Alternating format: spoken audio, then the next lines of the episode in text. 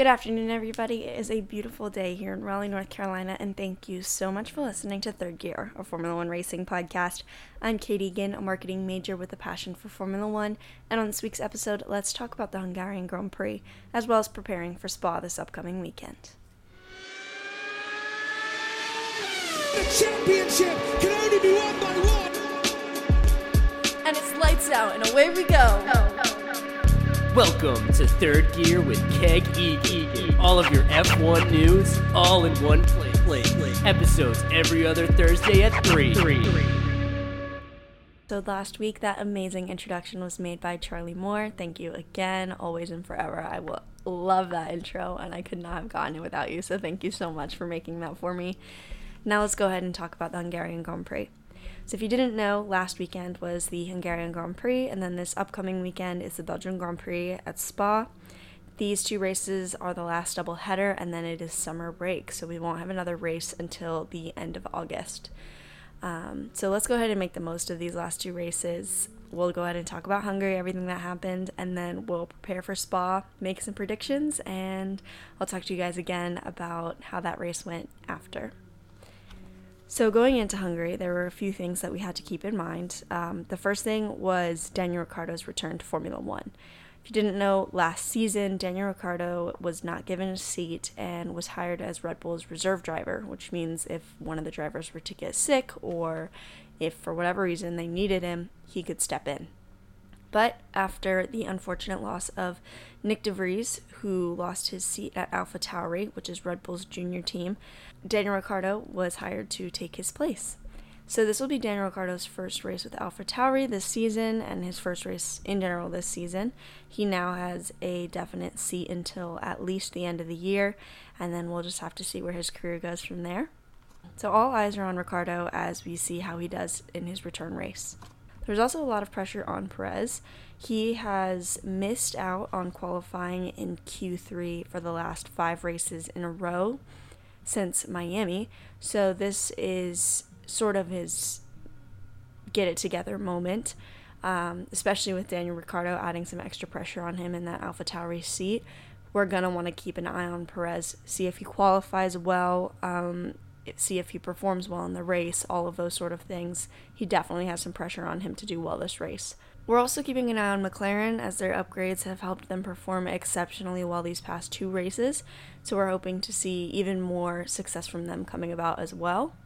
And then the last thing that we should keep an eye on is a lot of new kind of changes this past weekend. So this weekend there was the debut of the new Pirelli tires and also some upgrades by some teams.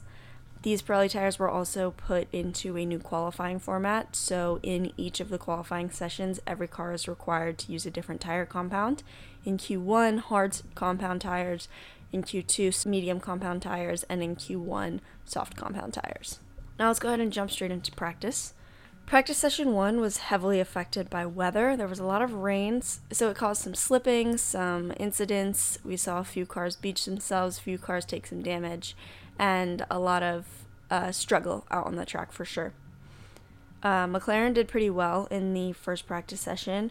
Red Bull did not necessarily. Um, we did see Perez crash out in the first practice session, which was a rough start to his weekend and intensified, I think, the pressure for qualifying for him to do well, seeing as Red Bull was testing out their new upgrades for this race.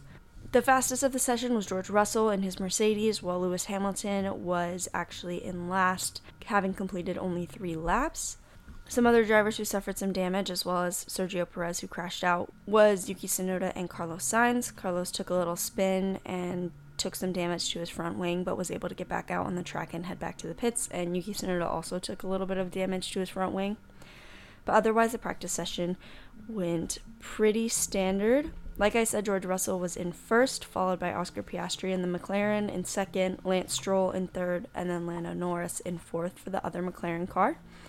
We also saw Fernando Alonso do pretty well in the other Aston Martin in P5, Valtteri Bottas in P6, Charles Leclerc in P7, Zhou Guanyu in P8, Logan Sargeant in P9, and Nico Hulkenberg in P10. Practice session two took place later in the day and was pretty relatively dry, so drivers were able to go out on medium and soft compound tires and not have to worry about slipping around too much. Charles Leclerc topped the times for all the drivers, and both Alpines were in the top five. Lots of drivers opted to test just the medium compound tires with full fuel tanks rather than soft compound tires with lighter fuel loads. This meant that drivers like Lewis Hamilton and Max Verstappen only went out on medium compound tires. Also, up in the top positions, we had Lando Norris in second for McLaren, Pierre Gasly in third for Alpine, Yuki Tsunoda in fourth for AlphaTauri, and Esteban Ocon in fifth for Alpine. Practice session three took place on Saturday ahead of qualifying. For practice session three, Lewis Hamilton topped the times, with Max Verstappen followed shortly behind in second and Sergio Perez in third. We also had uh, surprising Nico Hulkenberg up in fourth for practice session three, and the McLaren following him right after of Lando Norris. Nothing too notable happened in practice three, and so we move on to qualifying, which was arguably the most interesting part of the weekend. Some notable qualifying results had Lewis Hamilton in first, with Max Verstappen in second and Lando Norris in third, as well as Zhou Guanyu up in fifth. Sergio Perez getting out of his bad streak of qualifyings, but still only qualifying in ninth place, and then Daniel Ricciardo in 13th. By each session, remember that we have the updated format, so this meant that all of the drivers in Q1 had hard compound tires, Q2 mediums, and then Q3 had softs. Eliminated in Q1 had Logan Sargeant in 20th, Kevin Magnussen in 19th, George Russell in 18th, Yuki Tsunoda in 17th, and Alex Albon in 16th. Russell was a surprise knockout in Q1, and it was definitely shown on Toto Wolff's face. He was definitely quite upset with that um, elimination, but it ended up working out for Mercedes in the end, at least half their team, anyways. Q2 was a little more dramatic. We had Carlos Sainz eliminated and taking P11, and we also had Pierre Gasly eliminated for track limits, which caused him to be eliminated as well. But for the first time in six races since Miami, Sergio Perez made it to Q3, breaking his horrible qualifying streak. Drivers eliminated in Q2 had Pierre Gasly starting in 15th, Lance Stroll in 14th, Daniel Ricciardo in 13th with his debut for AlphaTauri, Esteban Ocon in 12th, and Carlos Sainz in 11th. Q3 had the drivers back out on their soft compound tires like they normally would for qualifying sessions, and we had a surprise pole sitter of Lewis Hamilton taking his 104th pole position in Formula One. He beat out Max Verstappen by, I believe it was three thousandths of a second, 0.003 of a second. What? Ugh, that's insane. Good for him. Amazing. So Lewis Hamilton ended the streak, and we had Lewis Hamilton and Max Verstappen starting on the front line again. This is, I think, a pretty exciting front line, and it set up the race to be somewhat exciting because of their famous, notable rivalry from the 2021 season. Lando Norris qualified P3, and his teammate Oscar Piastri in the other McLaren qualified on that second row with him. Then came some of our notable qualifying drivers. Zhou Guanyu qualified P5, his highest qualification in Formula One for Alfa Romeo, while Charles Leclerc followed behind him in the Ferrari. Then had Valtteri Bottas, the other Alfa Romeo teammate of Zhou Guanyu, in P7, Fernando Alonso in P8, and al- although breaking his qualifying streak of not making it to Q3, Sergio Perez still didn't qualify very high. So it'll be interesting to see if he can qualify, I don't know, at least in the top front two rows um, in Spa. And then in P10, we had Nico Hulkenberg for Haas. So I think it's a pretty fun um, top 10. I mean, I see some names. I love Nico Hulkenberg, Zhou Guanyu all the way up there, and then of course the two McLarens at the top. Not not the typical qualifying that we have seen the past few races. So the top 10 for Sunday's race had Lewis Hamilton on pole, Max Verstappen in second, Lando Norris in third, Oscar Piastri in fourth, Zhou Guanyu in fifth, Charles Leclerc in sixth, Valtteri Bottas in seventh, Fernando Alonso in eighth, Sergio Perez in ninth, and Nico Hulkenberg in tenth. None of the starting grid was changed at all for the race, so we can just go ahead and hop straight into it. So most of the action for the race took place on that first lap, honestly within the first like two, three corners. in the first corner, Max Verstappen overtook Lewis Hamilton, and then Oscar Piastri capitalized on that opportunity and stole second place from Hamilton as well. So now coming out of turn one, we had Max Verstappen in first, Oscar Piastri in second, and Lewis Hamilton in third. And then into the second corner, Lando Norris was able to pass Lewis Hamilton as well. So, an unfortunate start for Hamilton saw him dropping from first to fourth in the first two corners, while Max Verstappen, Oscar Piastri, and Lando Norris all moved up, and Oscar Piastri moved up two places. While this is going on, there's an incident in the middle runners. Um, Zhou Guanyu, after qualifying so well, had such a poor start. It was heartbreaking, but he um, basically almost stalled out his car when those lights went out, and it caused him to drop considerable positions um, back towards 15th, 13th, uh, that general area of drivers. And in his attempt to make up positions, he ended up, well, he ended up running into the back of Daniel Ricciardo, who then caused it was like a chain reaction. So the way it was set up was it was like a capital T shaped with the two Alpines up at the front Daniel Ricciardo just back and in between the two, and then Zhou Guanyu directly behind Daniel Ricciardo. And unfortunately, the way it happened going into turn one, actually, it might have just been off the line. It might not even have been going into turn one. It was basically right before turn one. Zhou Guanyu hit the back of Daniel Ricciardo, who then was pushed into the Alpines, and then the Alpines crashed into each other and took one another out, which is the second time we have seen both Alpine drivers be involved in a collision between the two of them and then both be forced to retire. The last time was in Australia. A double retirement from a double collision by Alpine. The incident caused by Zhou Guanyu caused him to get a five second penalty for causing a collision, and then unfortunately, as well as knocking out the two Alpine drivers, caused Daniel Ricciardo to drop considerably in the positions as well honestly, throughout the race, not that much happened after. Um, George Russell had some incredible overtaking, and what started as a P18 start finished for him in P6, which is pretty well done. Um, Sergio Perez also had quite a few great overtakes, specifically over Sainz, uh, Oscar Piastri, and Lewis Hamilton, um, starting in P9 and ending in P3. Logan Sargeant also retired the Williams car on lap 67 out of 70, which is unfortunate. But otherwise, there was not a whole lot of changes to the grid. Daniel Ricciardo finished P13 after his incident in the opening lap. Zhou Guanyu finished P16 after his incident. And Charles Leclerc ended up getting a five second penalty after the race for speeding in the pit lane, which caused him to drop from P6 to P7 and George Russell to take that P6 from him. Our final finishing order for the top 10 had Max Verstappen winning the race with Lando Norris in second, Sergio Perez in third, Lewis Hamilton in fourth, Oscar Piastri in fifth, George Russell in sixth, Charles Leclerc in seventh, Carlos Sainz in eighth, Fernando Alonso in ninth, and Lance Stroll in tenth. This race also meant several records. Sergio Perez had the fastest pit stop of 1.9 seconds stationary, which is the fastest pit stop on the new Pirelli tires. Also broken by Red Bull this weekend is the longest win streak by a constructor or team in history. Um, it was previously held by McLaren with 11 wins in a row, but is now held by Red Bull with 12 in a row.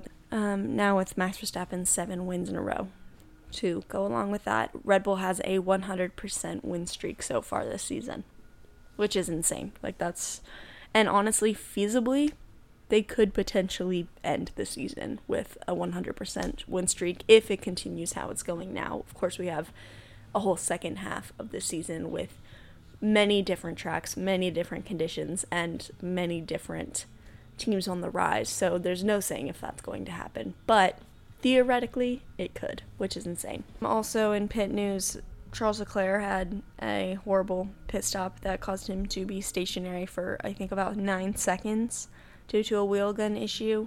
That's about it for Hungary. It wasn't the most interesting of races, but we did get a few new names up in the top five, top ten, which is promising for the rest of the season to come. Seeing some new front runners, seeing some new challengers of Red Bull, all of that is great. Other things about Hungary Lando Norris broke Max Verstappen's trophy. If you didn't see that, Lando's podium celebration is like slamming the champagne bottle down on the podium causing it to like explode upwards. Um, and actually, for the second time in a row now, he's knocked off the tr- the trophy from that top podium spot.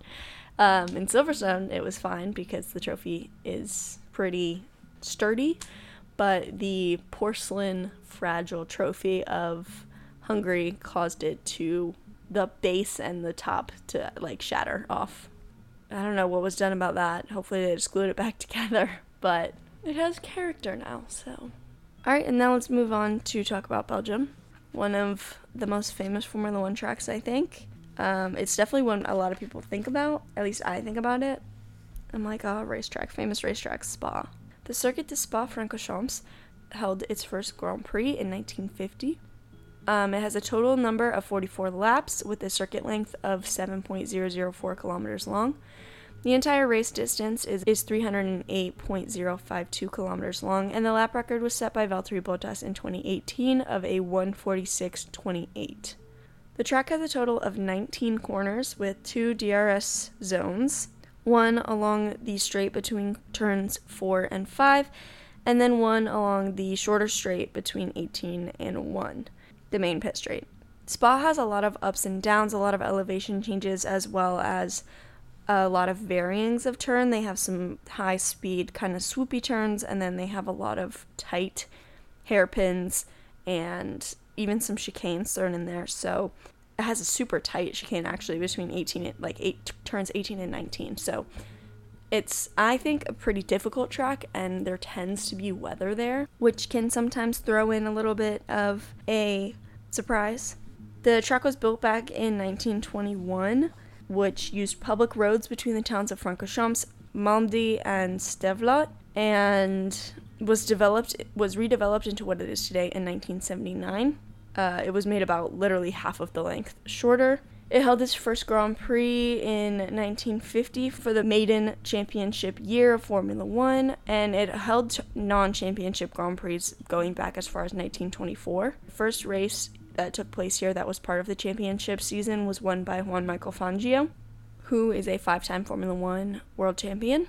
So, Spa has a lot of mixing conditions. It's got long straights, fast corners, it has um, tight, slow corners, uh, Rouge, which is a really famous sequence of corners, and it has a lot of elevation changes. And then there's a lot of varying weather that can occur throughout the weekend, meaning that not only will different days have different weathers, but it's absolutely possible for different corners to have different weather than the rest of the track. Last year, the race was won by Max Verstappen, with Sergio Perez in second and Carlos Sainz in third. And the fastest lap was set by Max Verstappen of a 149.35. The race weekend will take place with the new sprint format, so there will be free practice one and qualifying for the race taking place on Friday, with a sprint shootout and the sprint on Saturday, and then the actual race itself on Sunday. Lewis Hamilton holds the most pole positions here with six, and the most wins is held by Michael Schumacher with six. Um, Spa is the longest circuit on the Formula One calendar, and the average pit stop time loss for this race is 18.57 seconds. There's a 63% chance of there being a safety car and a 25% chance of a virtual safety car based off of the last eight races taking place in Spa. The speed trap for this race takes place right after turn 4, prior to the super long straight. The last five Belgian GP winners had Max Verstappen in 22, 21, and then Lewis Hamilton in 2020. Charles Leclerc won in 2019, and Sebastian Vettel won in 2018. Tire compounds being used this weekend will be the C2 hards, C3 mediums, and C4 softs. All right, and the weather shows lots of rain. Friday looks mostly cloudy with overcast and a high chance of showers throughout the day and afternoon. Chance of rain is 80%, and the average temperatures will be about 18 19 degrees Celsius, or about mid to high 60s. On Saturday, which hosts the sprint shootout and the sprint, we will see some clouds with a chance of heavy showers later in the day, but less of a chance of rain on Saturday than there is on Friday. The temperatures for Saturday have about an average of 19 20 degrees Celsius or high 60s. Lastly, Sunday or race day. There is a much lower chance of rain as the weekend goes on, but there's still slight chance of showers around the afternoon. And the average race temperature is going to be about 17 degrees Celsius or about 63 degrees Fahrenheit. So, yeah, we have some things to look forward to. Lots of chances for rain, weather, which means excitement, which means slippery. We've seen some pretty big crashes here in the past with rain, and we've seen some pretty big rain delays as well as kind of low key cancellations in the past. So, we really have kind of a lot to hopefully look forward to.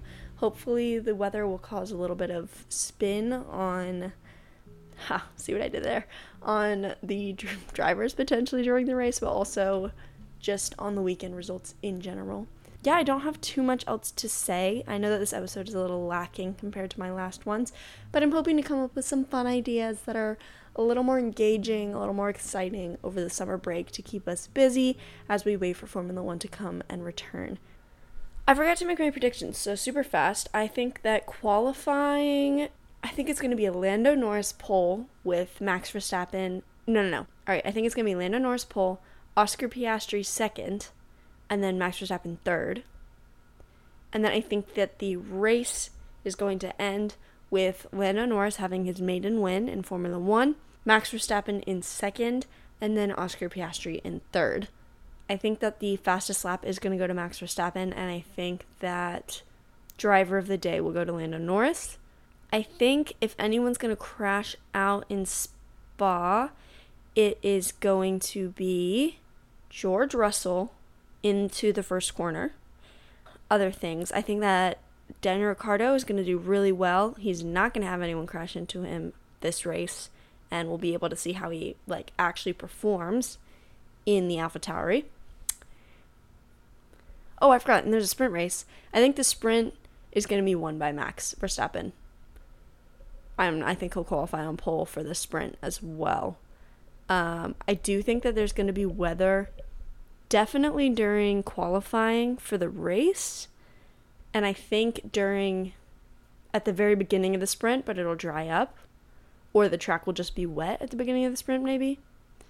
And then I think for the race, maybe there will be some threats, maybe a few pitter patters that like kind of cause it to be slippery, but not enough that the drivers need to put on intermediates that's everything for this week's episode. Thank you all so much for listening. Um, in two weeks, I'm going to be posting the last episode I will be posting in the US because then I move overseas. So I'm planning something fun. I want to do like a trivia or some sort of game episode with my family. So stay tuned for that. And I will see you guys all in the next episode. Thank you so much for listening and take care of yourselves.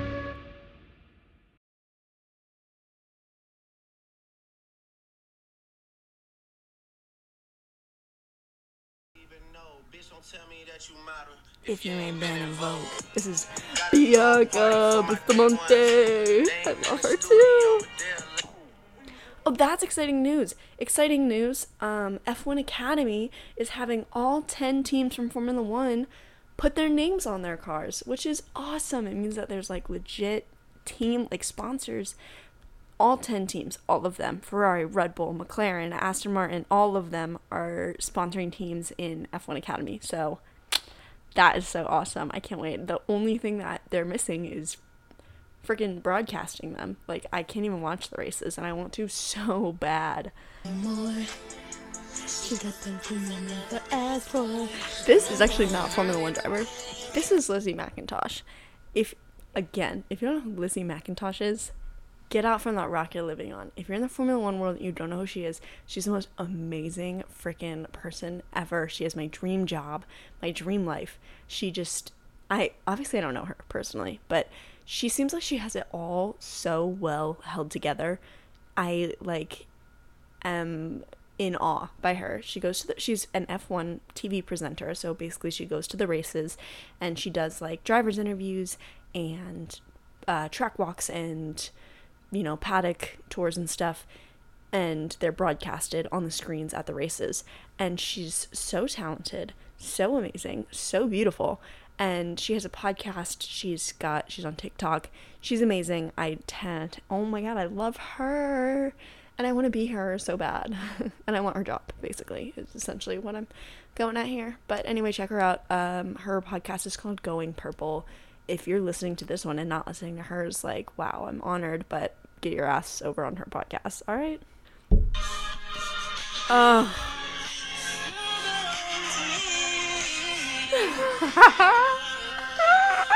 I feel like Brittany Broski right now. She's so funny. If you guys don't know who Brittany Broski is, hop on that. She's the kombucha girl. That's what she got famous for on TikTok, like originally. But she's the most accurate representation of like a girl I have ever seen, like in the media, if that makes sense. Like unapologetically a girl. she sits there and she does her little podcasts and she pulls up pictures of her celebrity crushes and just like kind of giggles and she's it's me that is me that is what i do all the time that's what i'm doing right now Is this force perfection, Rob? You have experience with that? Or? No, no, No, okay.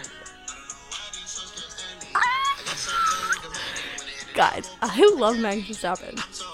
If you didn't know that i'm like convinced i'm gonna marry him because i'm delusional and i pretend like kelly piquet doesn't exist. You have experience with that? No, no, No, okay.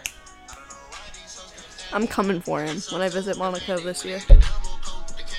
Will he be there? Probably not but i'm gonna pretend he is